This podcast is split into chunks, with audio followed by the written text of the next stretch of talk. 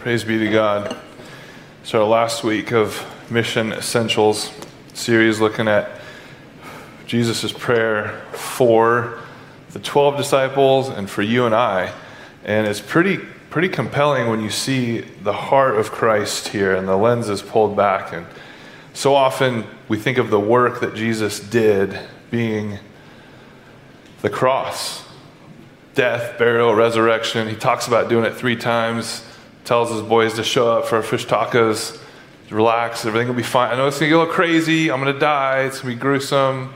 You're to cry, freak out. Judas, it's all, you know, Satan's to put in his heart, it's a mess. It's to be, don't worry though, we're to have tacos after. It'll be great. And like Jesus, just, hey, we're to eat. It'll be okay.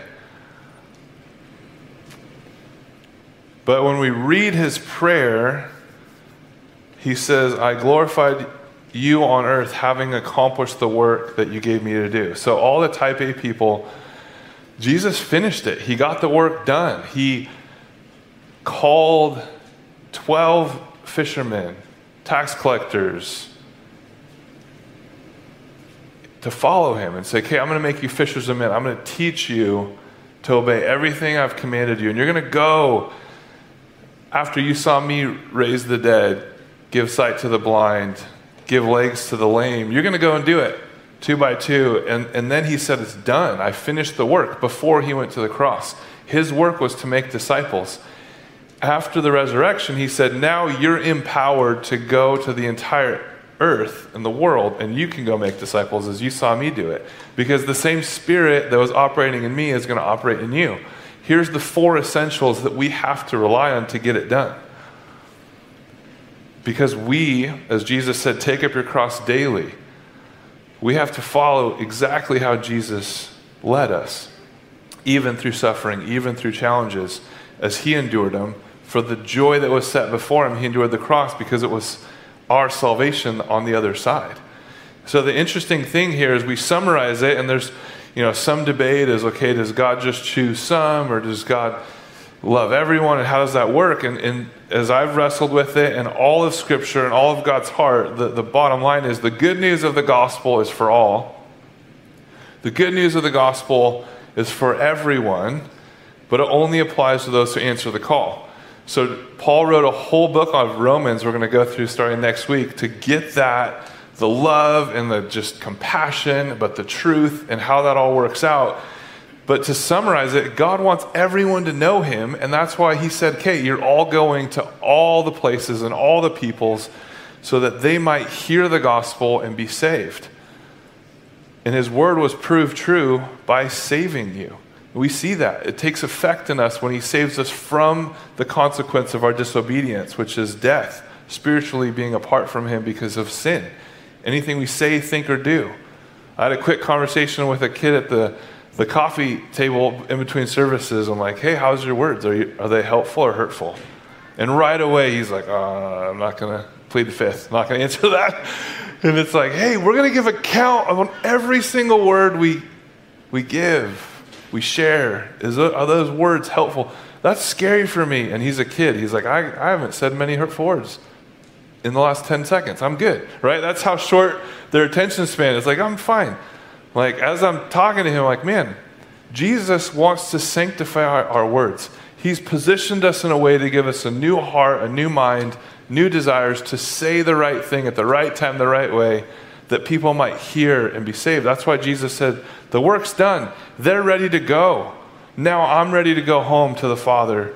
Let's get the cross work done, death, burial, resurrection, so that they might be sanctified in the truth, that they might go and continue to grow in this relationship with God and others as they go out and make disciples. That Greek word, go, is actually an imperative. It's as you go, as you're going, make disciples. It doesn't mean quit your job, go to school for six years, learn a language, and then maybe we'll send you to Afghanistan or Korea or Africa and go make disciples there. It means your household. It means your, your place of employment or as an employer, how are you making disciples? John Piper said, Missions exist because worship doesn't. People aren't worshiping the God that made them. When you think about it, we worship things, we worship sports, we worship I mean, we're getting into football season and all the, the idols of football come out, or, you know, it's all of a sudden it's what are we talking about? What are we thinking about? Man, does this have my heart more than God? Am I doing this work on the football field or on the baseball field or on the soccer field? Is this more important to me? Is my identity tied into this? And that's where idols is really a sensitive subject because we're like, we don't have idols.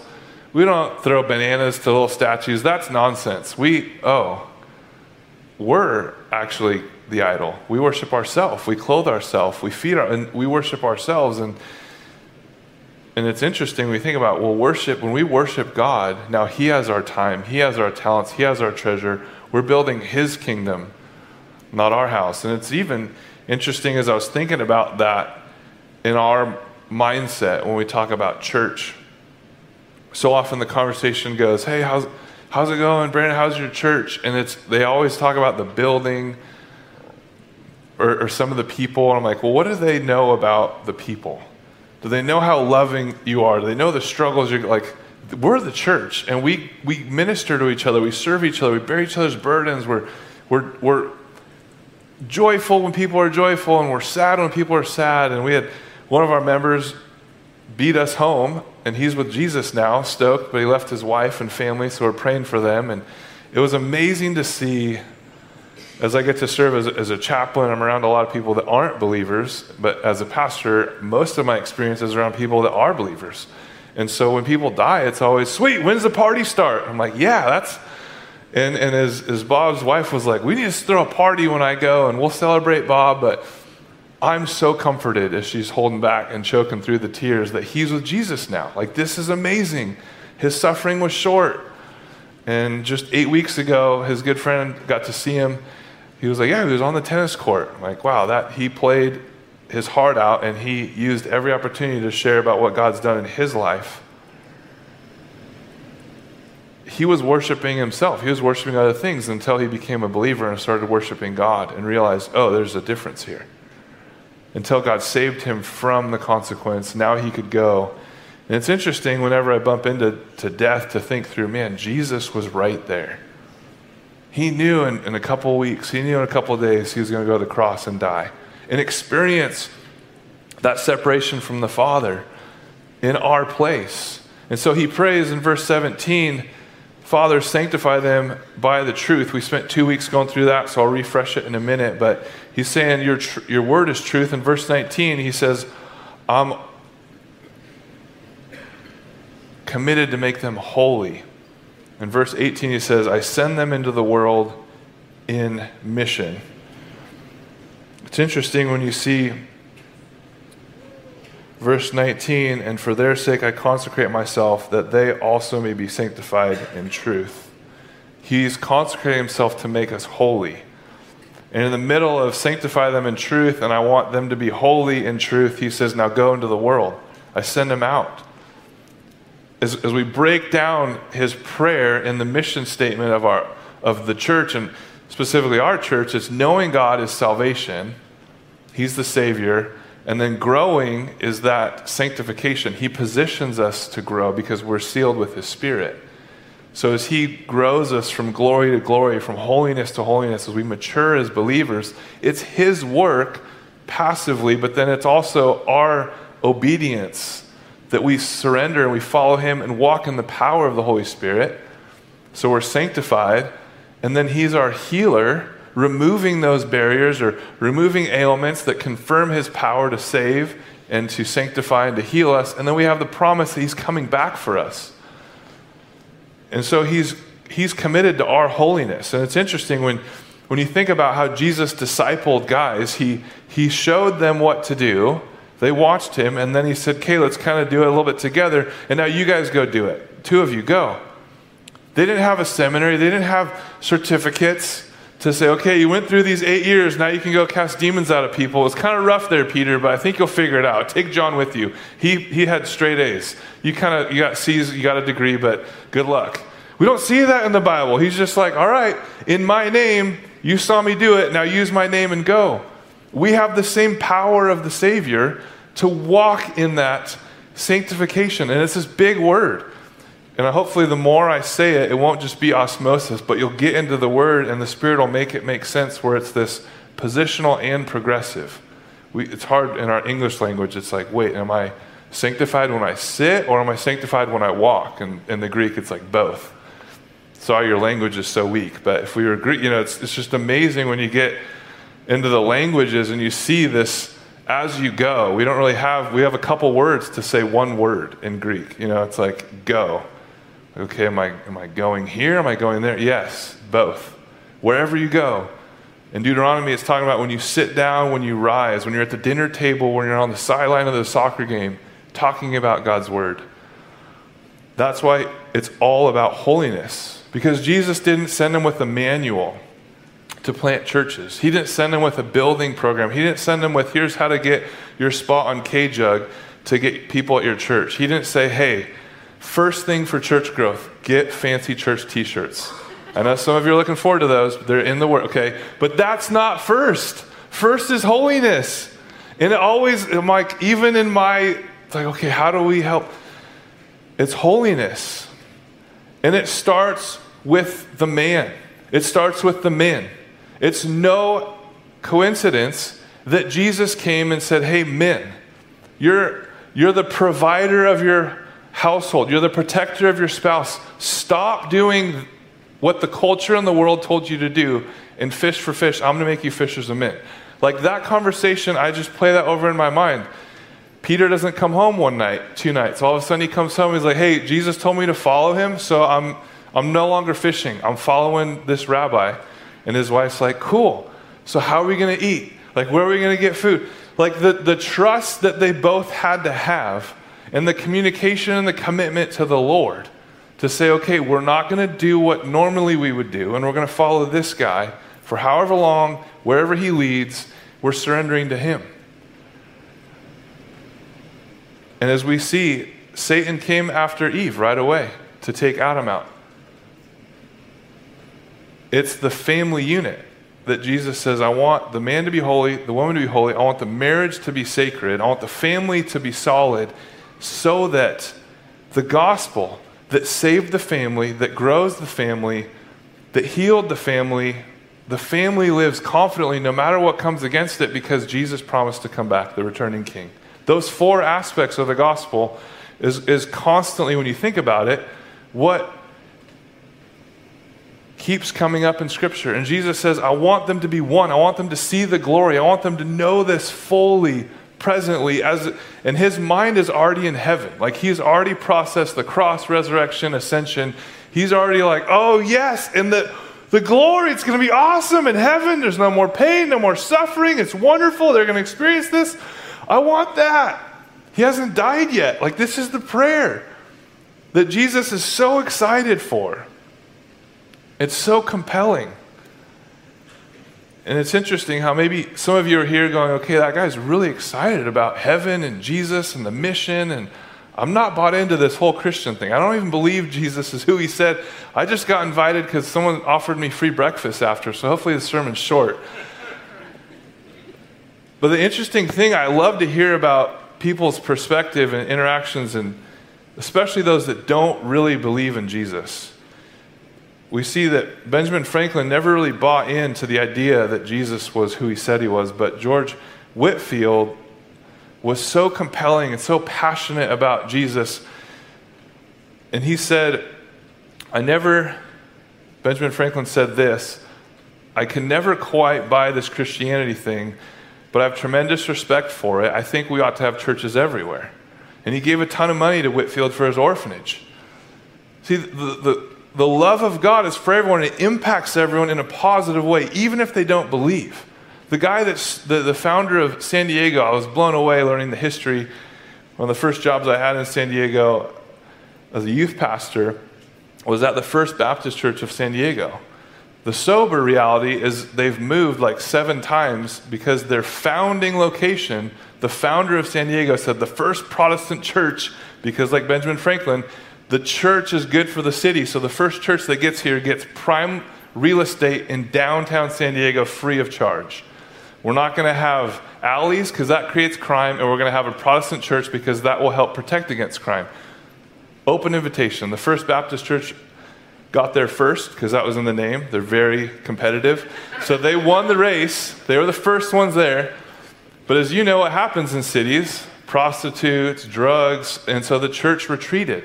The exact opposite of what Jesus said. The gates of hell will not prevail. The gates of hell will not stand. My church is going to go through and bring back those souls the enemy, Satan, held onto. And so, unfortunately, the church kept moving out and out and out. And then now they're up in La Jolla, which is pretty bougie and nice if you're ever in San Diego. I was always like, oh, no, the church needs to get back down and save those sinners. We're on mission. The mission essentials. Did we forget Jesus is the Savior? Did we forget He's the one sanctifying? It's not the church's job to sanctify, it's not my job. As hard as it is to try and get us to grow, I can't do it, the elders can't do it. But if we're committed as personal, we saved saints, as husbands and wives, then we're going to be committed to disciple our kids. And then we'll have a church who's discipling our kids. And then we'll say, hey, how can I help the youth over in the youth section? How can I disciple them? How can I make more disciples because I can't contain the excitement that Jesus is my Savior? I need to help other people understand that. I need to help them grow. Once they know they're saved, they'll grow. And once they're growing, they're going. It's a natural process. And once we go and share, I love hearing the tension of, oh, I need to get this person to come to church, but they have a special needs kid. How do we figure that out as a church? Yeah, we're praying and we're processing. Hey, I have this coworker, man, they haven't been in a long time. Pray for them to come. I'm sharing this truth about God's love. They got questions about the, the credibility of God's word. Let me, you have anything for me in there? Yeah. But we have to first be confident that God has saved us. And as we grow, they look at us and they see that we're changing, we're being sanctified, we're holy we don't talk like them. We don't act like them. And all of a sudden, they don't know what to do with us, except hopefully, Lord willing, ask. And we can introduce them to Jesus as their Savior, as He's our Savior. So, our first point mission essential. So, how are we going to go be disciples, make disciples, humble servants, fully devoted to following Jesus? First, believe that Jesus is the Savior. So he's our Savior positionally, he saves us from the consequence of sin. Anything we say, think, and do against God is sin, and that equals death. And we're saved for life. We don't just get out of, get out of hell free card like in Monopoly, get out of jail free card, which as a kid, I, I thought about that when I was playing Monopoly. I'm like, oh, that's kind of like salvation. I just believe in Jesus, I'm saved. And I get to just do whatever I want now. No, I read in Romans, and Paul says, knock that off. You can't sin so that grace may abound. Your sin to do good works, your sin to serve people. I'm like, oh, that's kind of weird. Putting people before my needs. And then before I knew it, I was like helping out in a nursery in a high school, skating to church to get there on time to help out in the nursery with these kids and make Legos before I go to church and listen to sermons that hopefully you guys are better than I was and actually take notes and know years later, I'm talking with my wife, and she's like, Oh, yeah, we're in Bible college together. And she's like, Yeah, Pastor Tom went over this. I'm like, Man, I'm really dumb, or I was just tired from hanging out with kids or something because I missed this whole thing. But I wish I learned it because Jesus is our Savior. And if we sit with that and realize there's no way I can be saved unless God saves me, there's no way He can change me and use me. But when I've been saved, now I want to serve because Jesus said I came not to be served, but to serve. I came to put others' needs before my own. And so he positionally puts us from guilty to free. And now we have the freedom to walk in Christ, love, and serve others as he served us. The assurance of salvation is not based on feelings. Sometimes we don't feel saved. Sometimes we might feel the weight of sin and go, you know what? Jesus, you have to set me free. I am saved. Because the enemy, that's the first thing he wants to get in your head is, no, how are you feeling today? Let's talk about your feelings. No, positionally, I know the fact that Jesus died and set me free. John 3.16, for God so loved the world that he gave his one and only son, whoever believes in him shall not perish but have eternal life.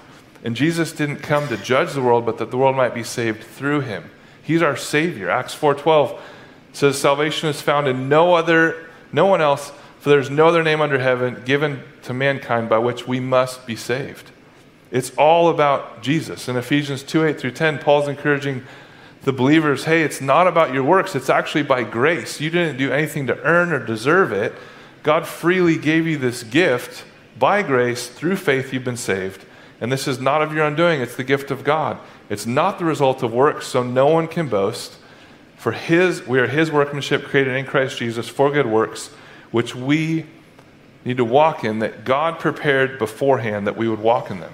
So we're his workmanship, saved and then created in Christ Jesus, placed in being prepared as we're being made holy which that should, I mean, when you think of your identity and you kind of get depressed, it's like God saved you. He's called you a saint. He's preparing you for the wedding feast of the Lamb in heaven that Revelation talks about. When he comes back, we're all going to have this huge party and celebrate. And that's what at communion Jesus said, Man, I've been longing to have this communion with you so you'd see and experience what salvation is. And then it's the, just the hors d'oeuvres of the sampling of the wedding celebration of the feast together. But we have to be ready for that. And so the sanctifier, we have to be clothed in his righteousness, covered by his blood, so that our sin is removed. And so first we see him as Savior. Second, we see Jesus as our sanctifier. We've talked about this last two weeks. But sanctification is the, the passive promise of our position. And then it's the, the process of him making us holy as he removes sin and the temptation of it, that when we're tempted, we would flee, and we're not drawn into that and given into temptation. Hebrews 10:10 says, "And by that will we have been made holy through the sacrifice of the body of Jesus Christ once and for all." In 1 Thessalonians 5:23, "May God himself, the God of peace, sanctify you through and through. May he who began that work see it through and complete it." That Jesus would be the sanctifier. He's the one who saved us, He's the one that sanctifies us and grows us in that deeper relationship with God and others. And Paul goes on and says that Jesus is our wisdom, our righteousness, our redemption in 1 Corinthians 1:30. In our role in sanctification, the active part, he mentions in Romans 6:13, which we would strive to obey God and take steps that will increase our sanctification. And do not present our members to sin as instruments for unrighteousness, but present ourselves to God as those who have been brought from death to life, and our members to God as instruments of righteousness. And simple one, Romans 12 1, he goes on and says, Present your bodies as a living sacrifice, holy and acceptable to God. So Paul's talking about this power over sin that a Christian has, where we aren't sinless, we just sin less. We have a desire and an appetite to do the right thing. And when we do do the wrong thing, our heart is broken. And David's a perfect picture where he loved his sin, he loved living in sin until the prophet Nathan's like, hey, let me tell you a little story. And David's like, sweet, I love bedtime stories, this is great. And it turns out he was actually the villain, and David's like, ah, this didn't end like I thought it'd. Shoot, I'm that man. I'm the one that took Bathsheba's wife and killed him, and now I have, oh, I need to repent. And that's, that's the heart of a true believer, is realizing the fear of God, the trust that God is going to call David to account, but yet God is gracious and forgiving at the same time. And, and that's why it's scandalous. Because religion says if you disobey God, there's no hope for you. But a relationship with God says, yeah, you disobey, there's a consequence, but my son took the consequence. I've forgiven you, I've saved you, I've given you the power to not desire that sin anymore and live free because He's our Savior, because He's growing us in sanctification, empowering us with the Spirit, that's why He said, Go and tell them about me healing the sick, giving sight to the blind, raising people from the grave. There's the power of the Spirit, of the Creator, to, to fix things emotionally, fix things physically, fix things spiritually. And that's where we see Jesus as our healer. When the psalmist writes in Psalm 30, verse 2, Oh Lord my God, I cried to you for help. And I just kept crying and you never heard me. That's not what he says, but some, somehow that's how we feel. Somehow that's where the church is, and it's not, not acknowledging, uh, Oh Lord my God, I cried for you to help, and you healed me, period. You heard me and you healed me. That's the God who's ruling and reigning in heaven. He hears you and he comes and heals. And we see that Isaiah 53 5, but he was pierced for our transgressions, he was crushed for our iniquities. Upon him was the chastisement that brought us peace. peace with God and others, and by his wounds were healed. By his wounds, we have that promise that this consequence of sin is death, but we have life. And that life, he said, now go and confirm this gospel message of good news with healings as he sent them out in Matthew 9 35. Jesus went throughout all the cities and villages, teaching in their synagogues. He went as he was going, he was making disciples. As he was going, he was teaching them, as Jesus said, Matthew 28, teach them to obey everything I've commanded you. He's teaching in their synagogues and proclaiming the gospel. He's not handing out synagogue growth manuals. He's not doing building programs. He's not wearing fancy shirts and saying this is this will help everyone know. He's preaching the gospel, proclaiming the gospel.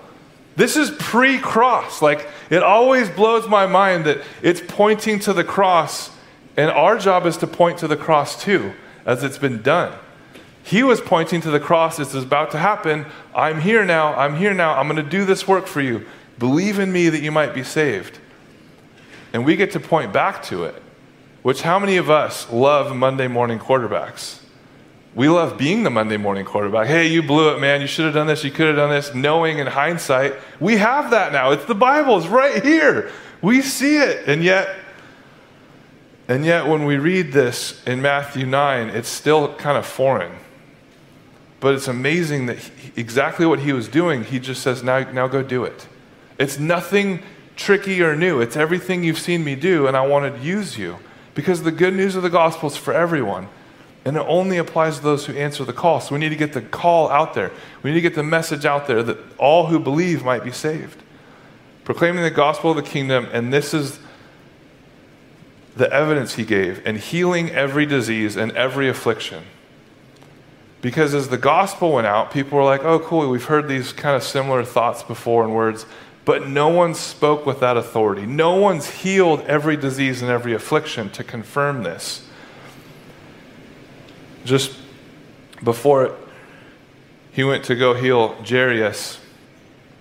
In that same chapter, it was reported that he, this Jairus came and had a 12 year old daughter who was sick and dying. And there was a woman who was sick and who had been bleeding for 12 years.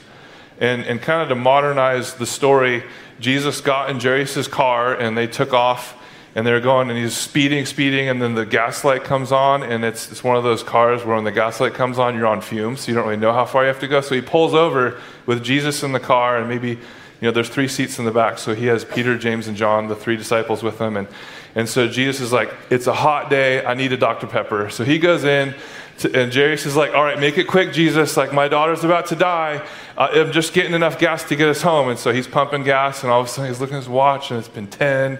He's like, what is going on? Where's Jesus? And, and Jesus was in Circle K getting a Dr. Pepper, but this woman bumped into him. And so the Dr. Pepper goes everywhere, and then this conversation, she's healed. And now the whole store's like, who's, what's going on? And Jesus is like, power left me. And they're like, what? And she's like, man, this is amazing. I've been bleeding for 12 years and no one knew there. It was a personal deal that she had. So he comes out, and Jesus is like, Can we hurry up? What's the deal? And Jesus is like, Yeah, just let me introduce you to this woman. She's been bleeding. Now she's healed. Man, let me, let's talk. And you want me to heal your daughter? That's where we're going. Let's just have this conversation right now. And then everyone in the parking lot gathers around. Meanwhile, Jairus has already been pumped gas. He's already in the, he's ready to go. And now he can't. And you feel a little bit of the weight there. It's a little cooler in the Bible times because there was a huge crowd. They didn't have cars, they didn't have, they were walking.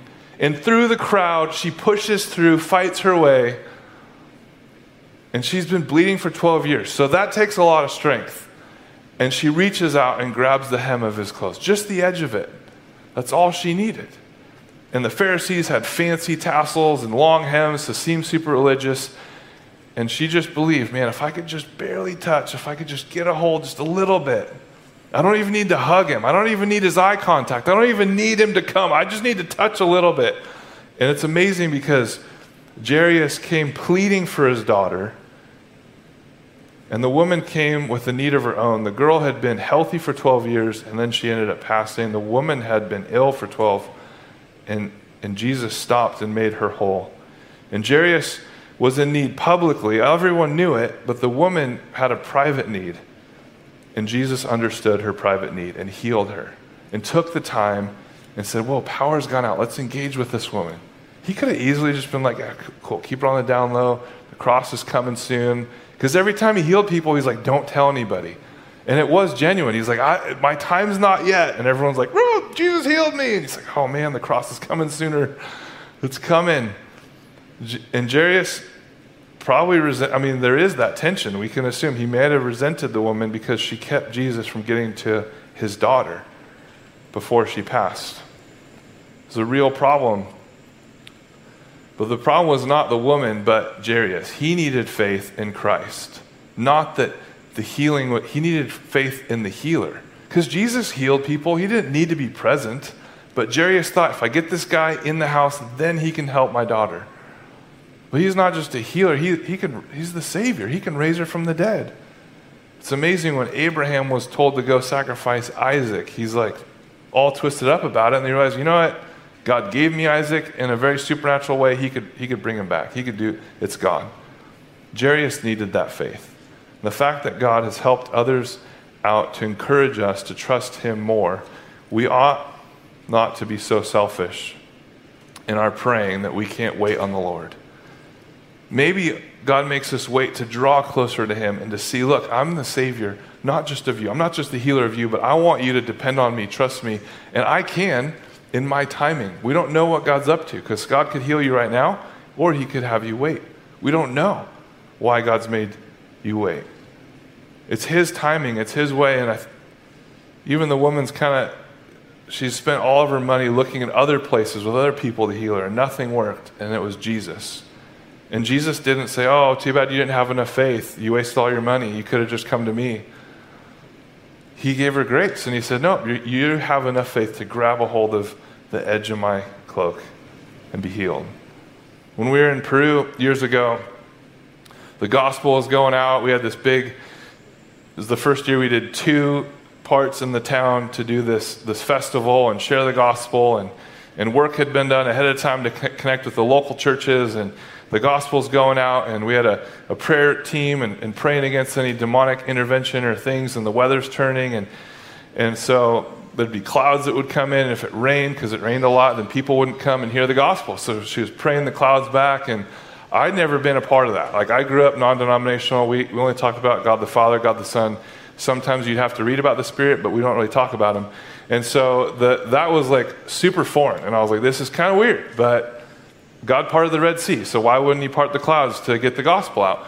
So we're just there, and gospel's going out, and people are coming forward to prayer. And I felt these like globs of things hit me, and I thought it was raining, but then it didn't really rain. And then I'm praying for people, and all of a sudden, one of those globs hit me in the eye and it started to burn and i realized oh this is the oil they're using to like anoint people but they're just this guy was just running around like spraying it on people and i was like he's just he's not holding back like we're going to anoint everybody and apparently my eye like maybe something needed to i don't know maybe remove a speck in there i didn't realize i had thanks buddy and so i was like just praying like hey lord i know this i just pray it's from you like help me understand this and afterwards my wife comes up to me and she's like, Yeah, it was crazy. We, this lady came and her, her daughter was crippled over. And, and she explained kind of through their Spanish and in different dialect, they're able to understand she had this, this thing in her stomach and, and it was hurting her and she was vomiting and she was really sick and dying. And so they said, We need prayer. Like, we heard the gospel, we heard Jesus, we need prayer for healing. And so Jenna and, and this other woman laid their hand on her stomach and there was something actually moving I was like, I don't know if it was a demon or a parasite or what it was, but there was something in there that shouldn't have been in there and just crippling this kid. And so they prayed for her. So they go away. And the next night, because it was a two night festival, they come back and the girl's running around. And Jenna comes over and is like, Look, there she is. We prayed for her last night in Jesus' name, and Jesus healed her. And it was one of those things like, Jenna didn't go to the school of healing. She didn't know this fancy words. She prayed in Jesus' name. In Jesus' name, the demons flee. In Jesus' name, whatever that was, left, restored the girl to health to confirm the power of the gospel. The gospel was proclaimed, the healing came to confirm that God is the healer. And I'm not saying we're going to have healing nights now. Not, I'm saying we believe in the power of the God who heals. And the fourth, that third part of the gospel is confirming that He's our Savior, He's our sanctifier, and we seek the God who can heal. And in His time, He will. And for to accomplish His purposes. It was amazing just hearing Bob, who, who's with the Lord now, was healed by the Lord. And that's what confirmed the power of the gospel for him to believe and be saved. And when we think about that and those testimonies, it happens today. May our faith continue to grow and increase that God's the God who saves, sanctifies, and then heals and is coming back for us. Because when we preach the gospel, and Jesus said the gates of hell are not going to come against the church, they're not going to stand. He also says in John 17, I pray that you'd keep them from the evil one, because the evil one's prowling around like a roaring lion looking for you to devour.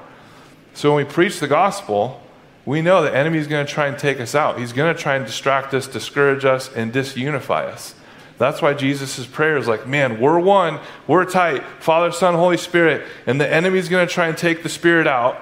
He's going to try and discourage you from the power of my name. He's going to try and make you feel like because you sinned once, you're this worst sinner that you've ever sinned before.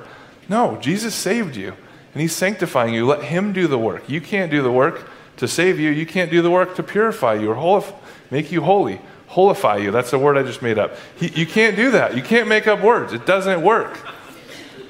And the beauty of the gospel to go out and build his kingdom, he said, Look, the gospel of the kingdom is going to go be proclaimed in Matthew 24 14 throughout the whole world is a testimony to every single nation, and then the end will come. So if you're a mathematician, statistician, the numbers are staggeringly low and they're in the teens the last time I checked, of, of, the dialects that need the gospel in their language. And there's always those numbers where if we did this and moved money here and we translated this, like in, our, in 20 years we could get the gospel in every dialect. 15 years, that's, that's so short. The gospel being preached in every nation, and then the end will come.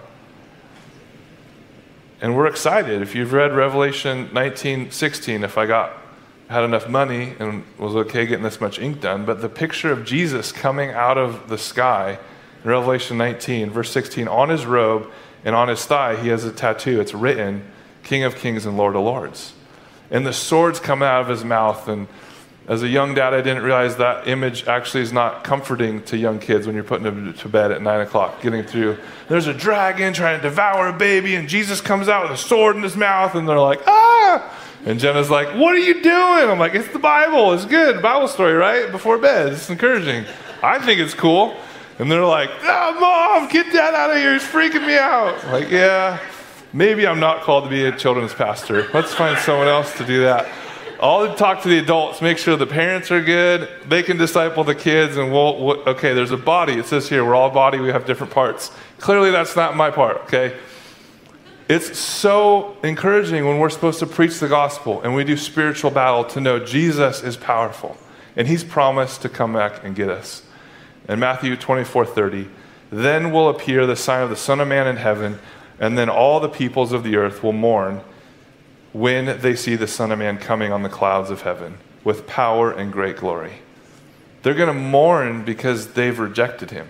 They're going to mourn because the saints have been sanctified and they're holy and they've shared the gospel and they've served people and they've, they've prayed for the flourishing of the city and they've been there serving one another and they rejected, persecuted, and killed them. Or they get taken up and now they see, oh, now I have to answer to him. And that's what should be compelling us to share the gospel. That's what we need to bless our neighbor, bless our spouse, bless our kids begin in prayer. The bless is an acronym as well as a, a cool word that, that Jesus uses often. It's starting with B is begin in prayer. L is listen. The E is eat. Look for a meal. The S is, is serve them or, or look for an opportunity for them to serve you, which for some of you is really hard, and I think I model that well. I called my father in law, I was like, hey, this whole angle, like bird's beak thing with a shed, you're really good at that. Can you come help me? And he's like, Yeah, I'm over there, I'm helping. But as I talk to some guys, apparently they don't like to ask for help. They don't like to borrow stuff. I'm always like, hey, can I borrow this? Can you help me with this? It's cool. You get, you get to, and that, that's actually part of sharing the gospel. I'm like, sweet. The gift of evangelism. I don't even know how I'm doing it, but I'm doing it. Ask for help or ask to help somebody. And then in that process, you get to share the gospel. That's the last part. So begin in prayer, listen to them, listen for where they're at. You can pick up on stuff. The Holy Spirit will say, hey, they don't know. They're, they're looking for healing, but man, alcohol is their, their crutch. Or they're looking for hope, but they're just, they just can't seem to surrender. They're trying to control it themselves. How's their marriage? How's their kids? How's their finance? They're going to talk. People, if you listen, you'll hear stuff. Then look for a meal to engage and connect with them, and then look for an opportunity for them to serve you or you to serve them, and then share the gospel. Who's that one person you need to bless this week? Who's maybe three people? Write it, write them down, and start praying about it. In between services, I had a couple names and sent a couple texts. I just, I'm going to do it right now. Because if you're like me, it'll be Wednesday, and you're like, oh, that sermon, wasn't I supposed to do something with someone? Ah, I should probably do that. And then who knows if it happens or not. So just get it done right now. The amazing thing when we gather to celebrate that Jesus is a Savior, is our sanctifier, He's our healer and coming King. Just want to encourage you as we go and make disciples, looking for those who are hurting and need help and need hope, to point them to Jesus. That's what he did. He pointed them to himself. He sent his disciples to point them to him. He did the work on the cross, rose from the grave, and said, Now you go and make disciples. And all it's right here. There's no manual, there's no it's right here. The Holy Spirit's going to teach you how to share this simply. The good news of the gospel is for everybody. So we have to make sure everyone gets to hear it. Because they're going to hear it and see it one way or the other. Either it's you or it's Jesus coming on the clouds. And for us, that's a comfort because we'll meet him in the clouds. For them, it's going to be terrifying. So let's, they might reject Jesus when you share the message, but let's give them the chance to reject him that way instead of in the clouds. And the exciting mission is making disciples. Jesus said, I'm with you. And so people are going to come and say, Hey, thank you for helping me. And it was amazing. I was hearing a story about a pastor who, 10 years ago, a couple walked in his church. And they were saying, Okay, this is our last chance. Our marriage is about to be over. We, we're going to give it one more go. I met with the pastor. Three years later, they walk up to their life group pastor and say, Hey, I, I feel like God's called me to plant a church. And so, three years into that, saying, okay, let's have you lead a life group for a couple years. Okay, that, confirm, that confirms the calling. Go an hour away in that city, start a small group, start a life group. And as that grew, in a year's time, they had 400 people in their church. In five years, it went from a marriage that was crumbling, I don't even know who God is, to saved, sanctified, healed the marriage, and then they were building God's kingdom. Having conversations, having real conversations, sharing things that Jesus needs to be your Savior, Sanctifier, Healer, and coming King, so we could be about His kingdom business, building His kingdom. So, as the guys come forward to pass the communion, I want to give you a minute after I pray, and then I'll come back and, and close.